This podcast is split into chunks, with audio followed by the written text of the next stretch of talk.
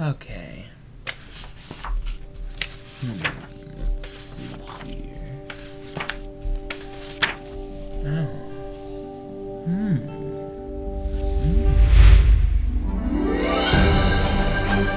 Alex Films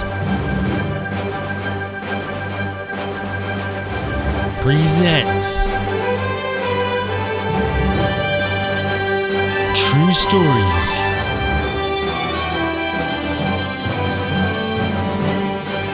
Narrated by Jim Harris.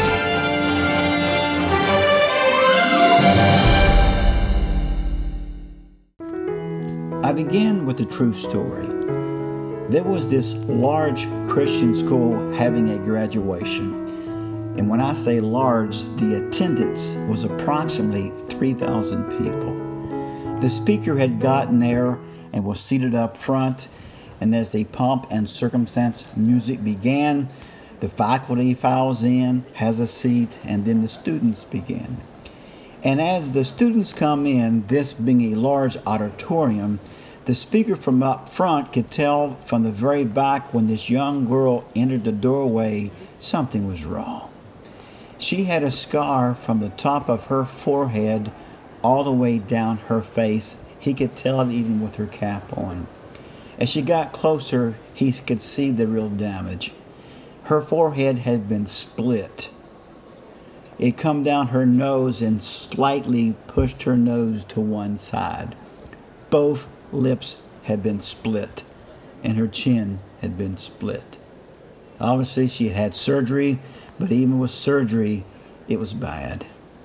So, keep from staring, as human nature always wants to do. He obviously turned his eyes away. And as the students all filed in, all of a sudden, the pastor grabs this speaker's arm and says, If you've ever prayed in your life, pray now. And with that, he gets up and walks away. So this speaker is thinking, What in the world is going on? Obviously, he's looking around thinking, What has happened here that we've got to pray? And as he looked around, he noticed the youth leader got up, different ones of the administration got up and walked out. They knew something was going on that he didn't know what was going on. About 15 minutes later, the pastor come back in and sat down. He says, "Pray." The speaker says, "Boy, I can pray a whole lot better if I knew what I was praying about." And he told his speaker, "Did you notice the young girl who come down the aisle with a scar on her face?" He says, "Yes, I did." He says, "What happened was that girl's family had a father who was an alcoholic, and he would come home on a regular basis and beat up their mother. And the mother always told the kids, stay out of it, stay out of it. Well, when she was about 14 years old, he come in was brutally beating her mother, and she couldn't take it. And she run and she jumped in between both and says, please don't beat my mother. The dad, in a drunken rage, picked up a butcher knife from the table and split her face right down from the top to the bottom. She almost died. It was so severe that it actually cut into the bone. She has had probably a dozen surgeries, and that's still what is left of what you can see. Now, what happened was the father was tried and he spent approximately four years in prison. He got out yesterday and he just walked in the back door and he's sitting in this last seat from the last. We pulled this young girl out and told her her father had came. Do you want us to have him leave? She says no. Put an extra rose on the table. As they do traditionally, each student will take a rose to their parents and give them a rose and go back and be seated. So as they the ceremony become to an end, the students rose up to get a rose to take back to their parents, and most everybody knew what was going on. They let this young girl go first. She picks up a rose. She goes back to her mother. It's dead silence. You could hear what she said.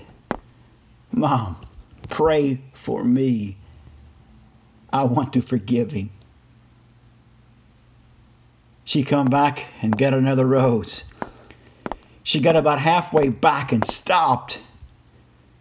And it appeared that she couldn't do it. But she took a deep breath and she walked back to her father and says, Dad, I love you. And Dad, I forgive you. Please love me. Everybody heard it. There was no altar call given, as they do in churches on a regular basis, normally not at a graduation. But when that happened, there was probably about 500 people come down to the altar and seeking God. Because, you know, you can preach words in a message, but when a message of the gospel is lived out in person, it affects people. Because there's a God in heaven that gives us grace to be able to forgive. You see, we all quote the Lord's Prayer from time to time, but exactly after the Lord's Prayer in Matthew 6, verses 14 and 15, Jesus said this For if you forgive men their trespasses, your heavenly Father will also forgive you. But if you forgive not men their trespasses, neither will your Father forgive your trespasses. You see, we all want to go to heaven. And truthfully, we've all been wronged. But when we are wronged, we must forgive. Because if we do not forgive the people who wronged us, no matter what it may be, then God will not forgive us. I've been tempted to be bitter, but I'm thinking, you know what? I don't want my old sins coming back to me because I want to be forgiven. I've had the privilege for several years to be in and out of prison, to be able to speak to inmates. I've been on death row several times. I've been in the blocks where the worst of the worst prisoners are kept. And these are the people that their families most of the time has given up on them. Hard people. And I've been in one of these blocks, they call them, I've gone to the prisons where it's supermax. They have done something bad in prison to get put in this prison, and they put them in cages when I preach to them.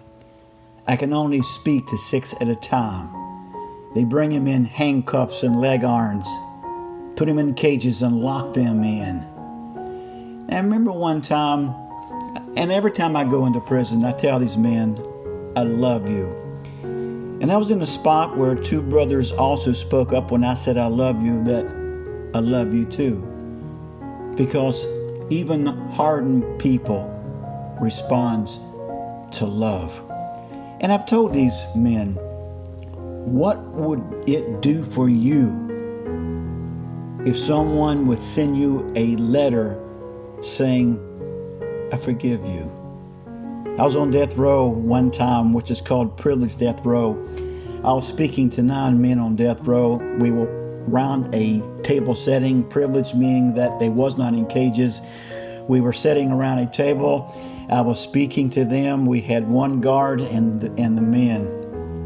I'd go around the room and say, Brother, how are you and how's your family? I remember one time this one brother spoke up and says, I don't know how my family are doing because since I've come here, they've written me off. What good would it have do this man if someone would say, You're forgiven? That does not justify the crime that people has done, but to be able to forgive. Think about this. There's probably someone in your life that you have done tremendously wrong and they may have nothing to do with you. What would it do for you if you would get a phone call or a letter and say, You're forgiven? Let's turn that around. There's people who's done you wrong. And bitterness begins to set in, and we want to see revenge. That's God's department. That you would simply pick the phone up, write a letter, text, and say, I am wrong. Please forgive me. Thank you for listening to this true story brought to you by LX Films. If you'd like to see more of our content, please check us out on YouTube. We are also found on Pocket Casts and other podcast streaming platforms. Thank you for listening.